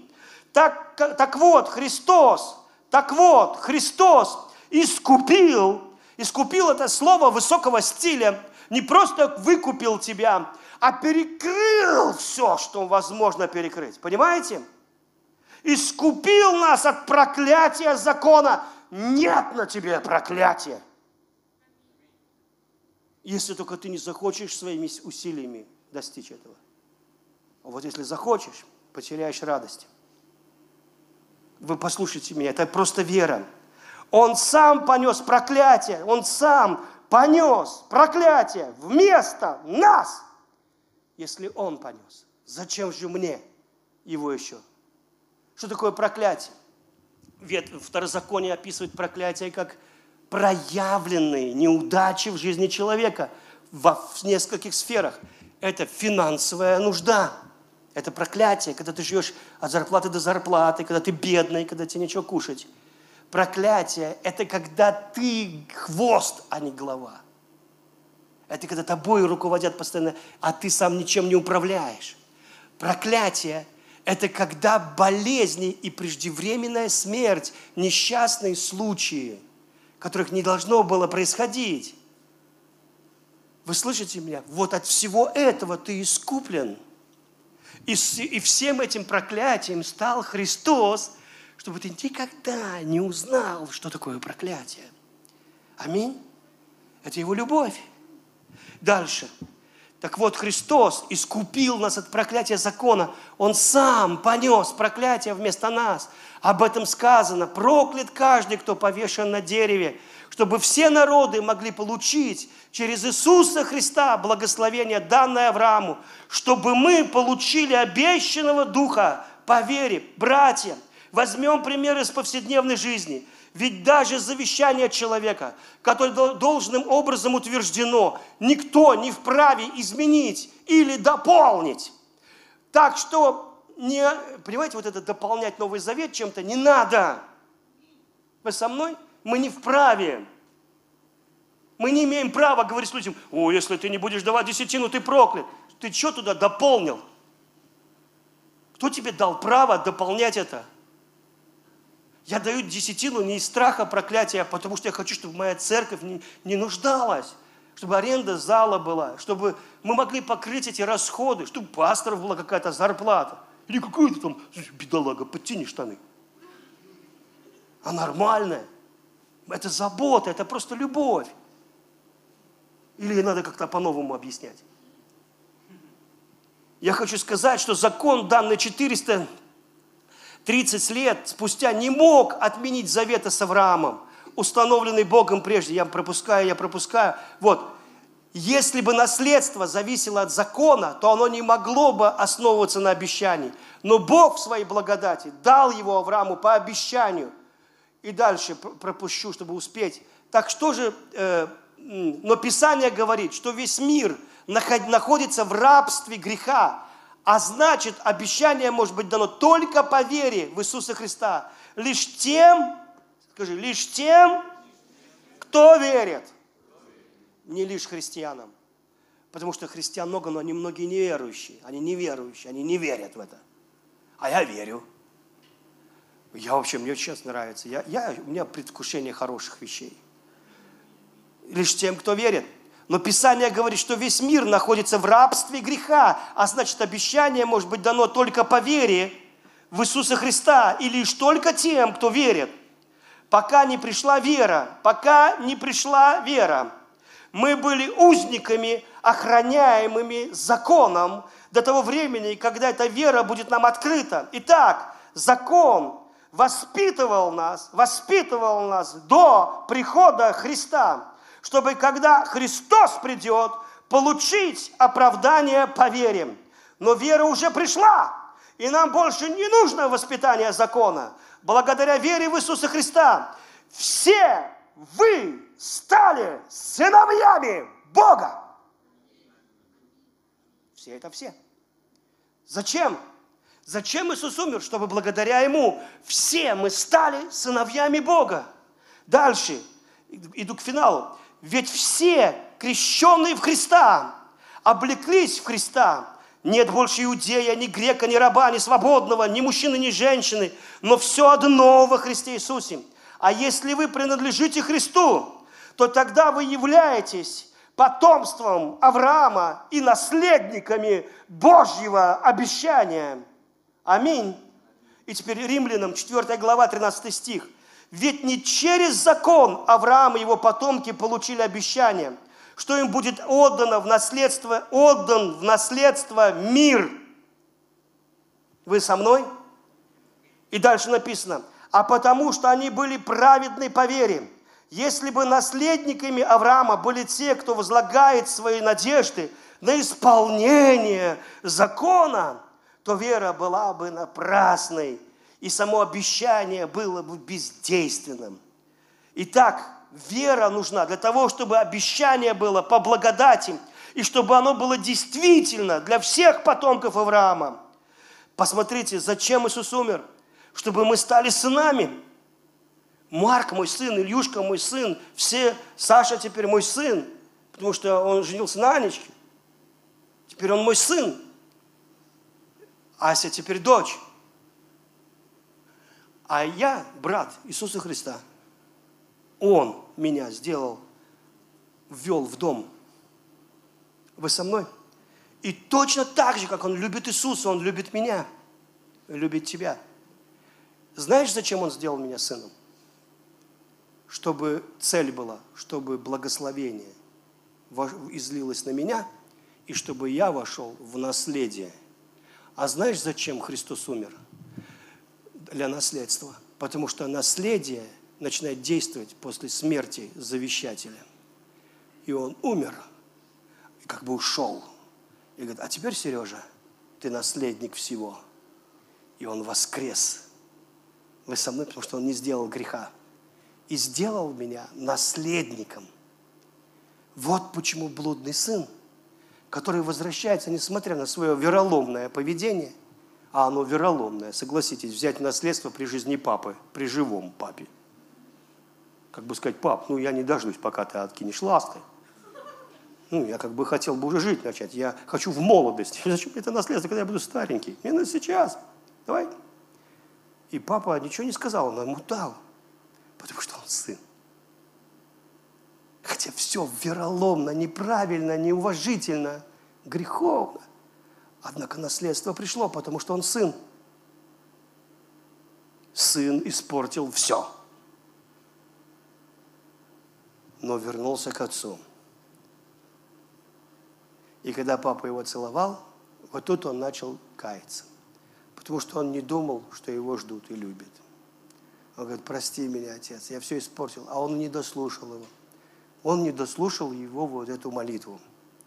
До конца не дослушал, прерывает его и говорит, быстрее, ботинки, быстрее. И он вошел в наследие.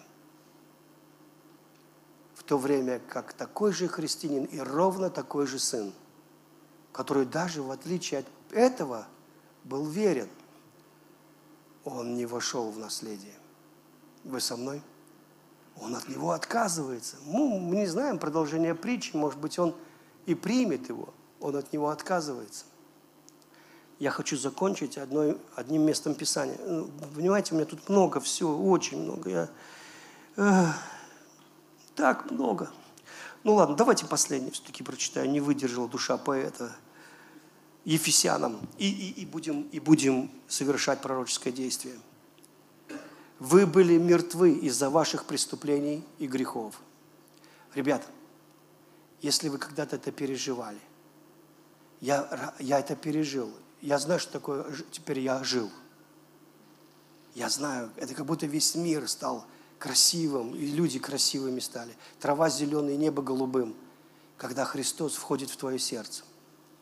Все меняется, ты точно знаешь. Я знаю, это был 92 год, 25 марта. Сережа стал новым человеком.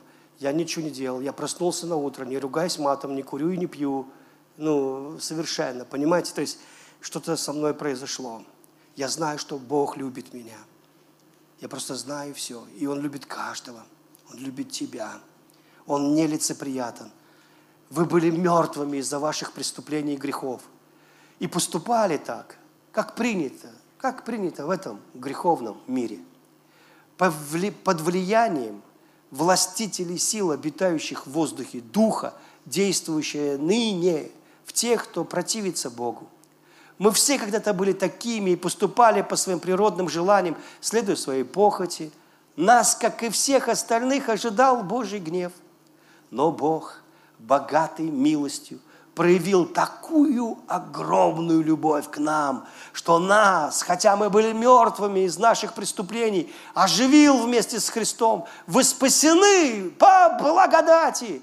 И Бог воскресил нас вместе с Христом и посадил объединившихся с Иисусом Христом в небесах. Тем самым Он хотел показать в грядущих веках безмерное богатство своей благодати, проявленной к нам через Иисуса Христа. Потому что вы спасены по благодати через веру. Это не ваша заслуга, это дар Бога не за дела, чтобы никто никогда не мог хвастаться, что он якобы заслужил спасение. Мы теперь новое творение Божье, созданное в Иисусе Христе для совершения добрых дел, которые Бог предназначил нам творить. Помните поэтому, что вы по рождению язычники, которых так называли обрезанные человеческим обрезанием, совершенным руками, называли вас необрезанными. Вы были в то время без Христа, не принадлежали народу Израиля. Завет, в котором были заключены обещания Божьи,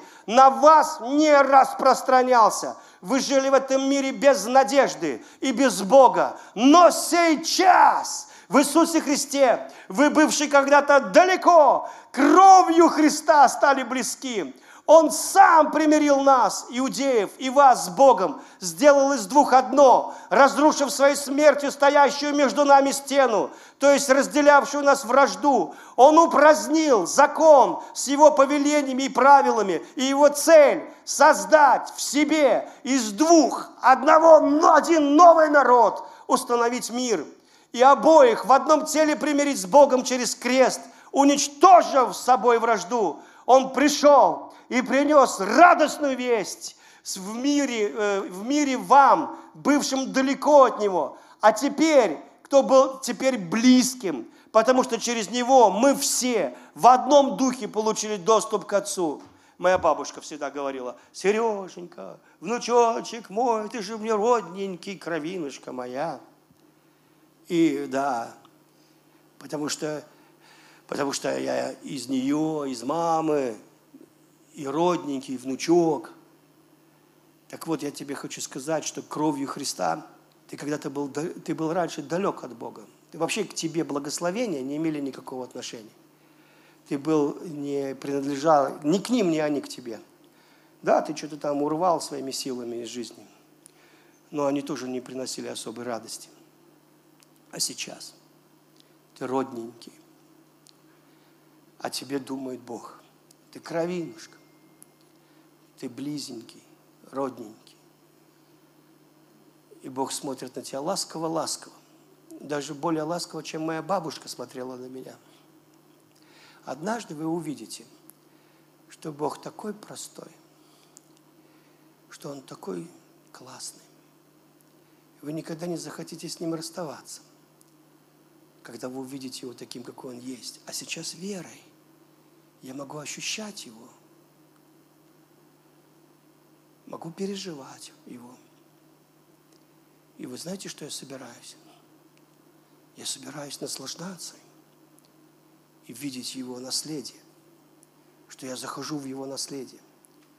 Место Писания, из-за которого начался весь сырбор сегодняшней проповеди, я вам прочитаю. Это Исаия, 45 глава. Исаия, 45 глава.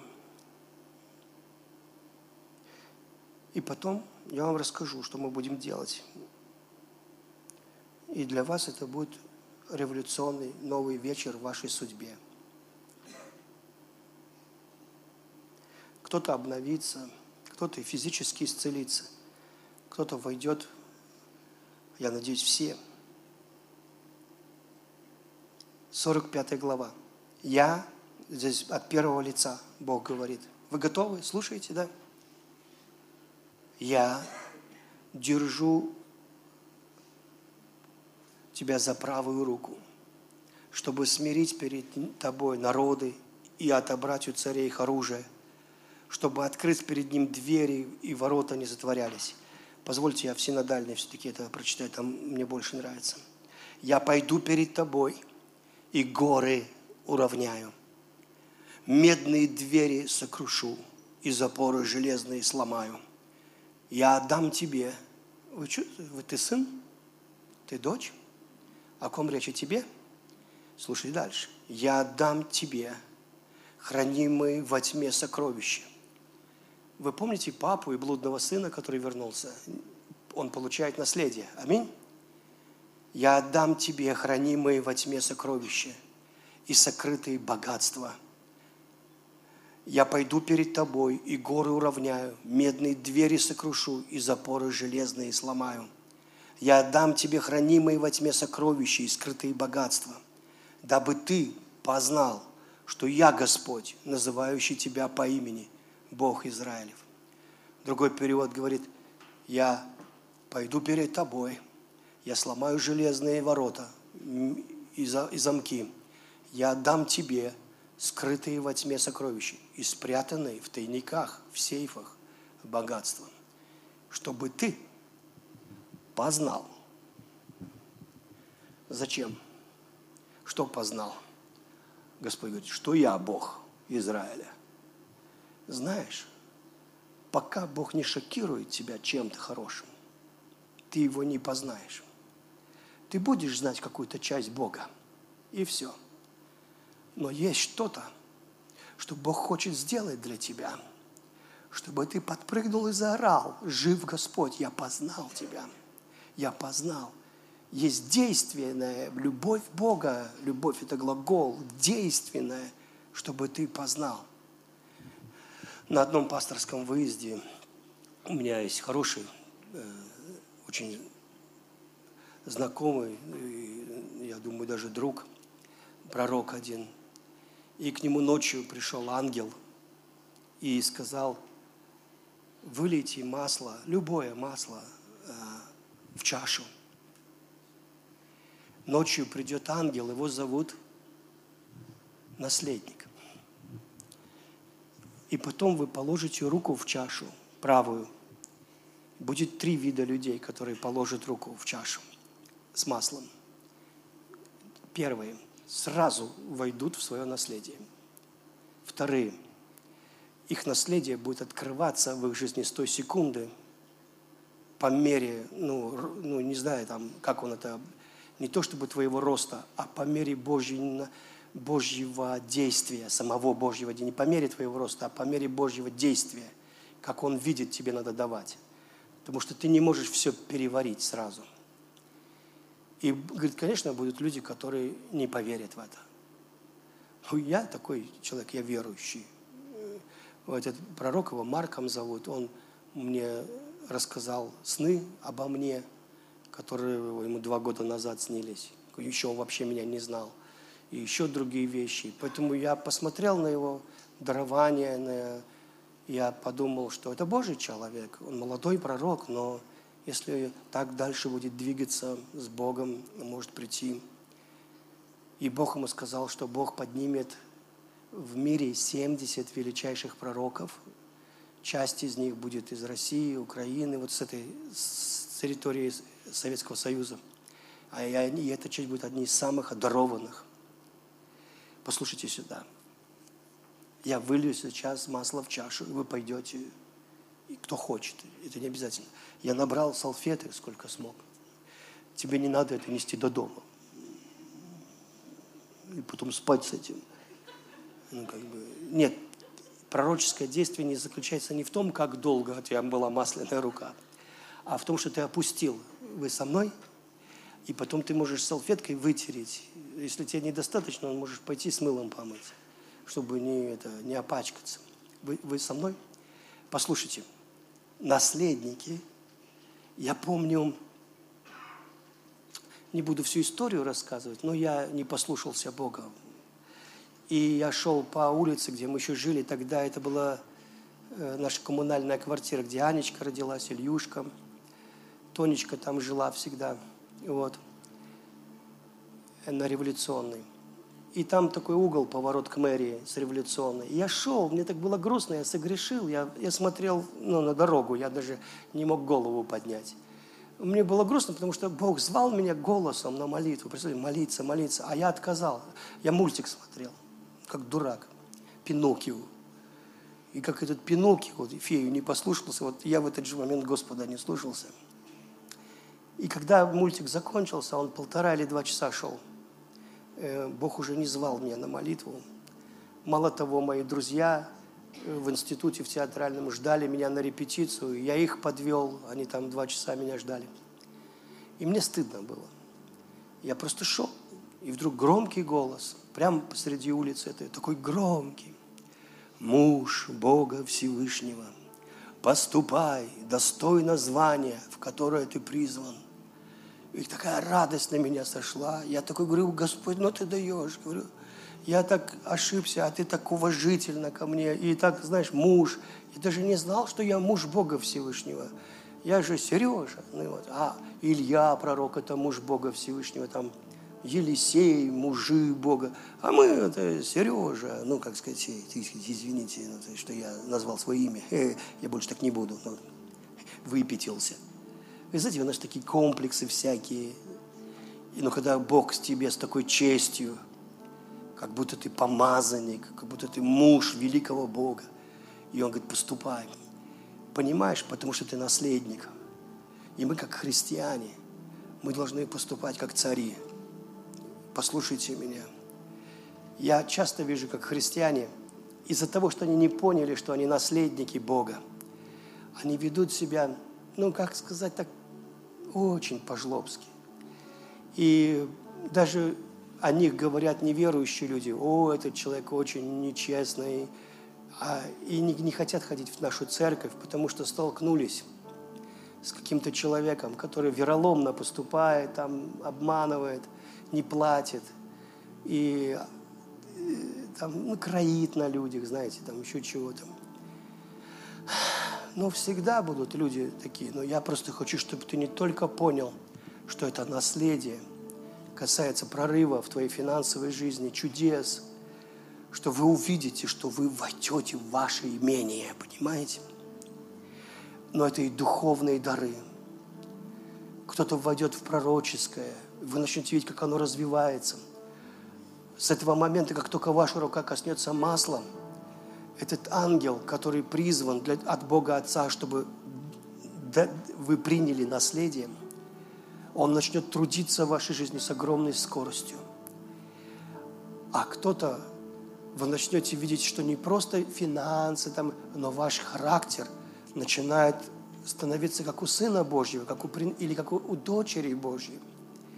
Мы не должны быть такими, знаете, вот как барыги какие-то, как какие-то люди неблагородные, которые не умеют разговаривать с другими людьми, которые хамят, а потом где-то там втихаря все время каемся. Господи, что по нам даже не догадаться, что у нас Иисус Христос Господь, понимаете? И мы даже это не говорим, что ну, как бы не соответствуем. Но я верю в силу Духа, аминь. Поэтому мне очень нравится Дима Шлитгауэр. Ну, я помню, мы с ним выезжаем с парковки. Знаете, подземная парковка. И он там нажимает кнопку, потому что мы задержались, все разъехались, и этот шлагбаум надо, чтобы кто-то открыл. И он говорит, извините, пожалуйста, любезнейшие, у нас было мероприятие, и мы задержались. Вы не могли бы нам открыть шлагбаум, чтобы мы уехали? И мы с Тони так вдвоем обернулись. Я не могу вам передать, с какой интонацией и как он это говорил. В этом была власть, он не был в этом чмо, в этом было уважение, в этом было что-то, что бывает у петербуржцев, которые давно там живут, знаете, такой какой-то вот стиль. И мы с Толечкой так, Дима, как ты так говоришь? Я говорю, ты меня выдрессировала одна женщина, я работал на нее.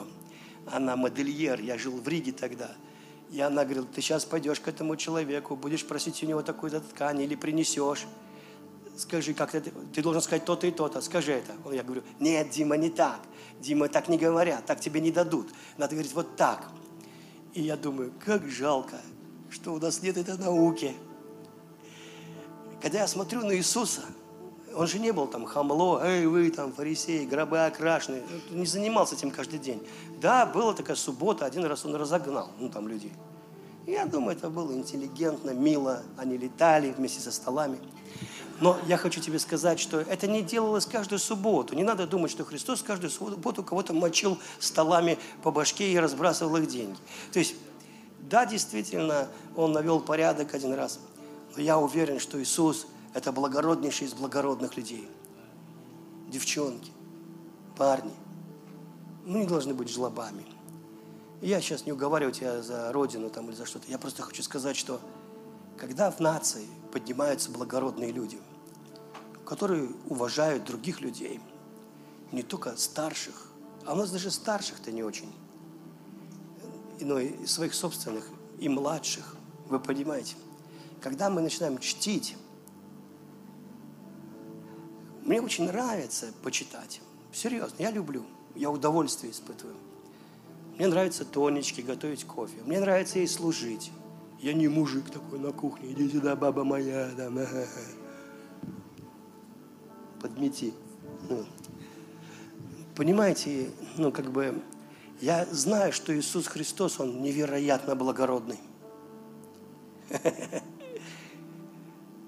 И я знаю, что невеста Иисуса Христа благородна, прекрасна, что Бог от нее в шоке, что Он наслаждается ей. Он говорит, это же в песнях песней о церкви. «Отведи меня, отведи от меня очи твои, ибо они волнуют меня». Когда мы научаемся с мужчиной говорить уважительно, потому что он царь, с женой, потому что она королева, потому что мы род избранный, царственное священство. И тогда рай приходит к тебе в жизнь. Мы сами портим, мы накидаем дохлых мух в Божий борщ, потом отказываемся его есть.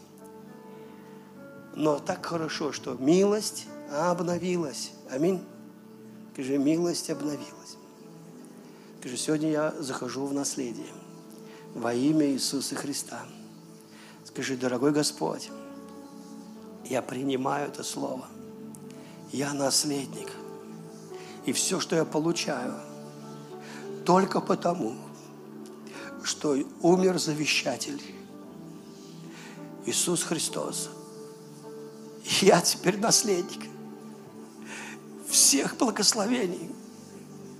И если надо, мой Бог мир перевернет, но знает, как меня благословить. Я наследник.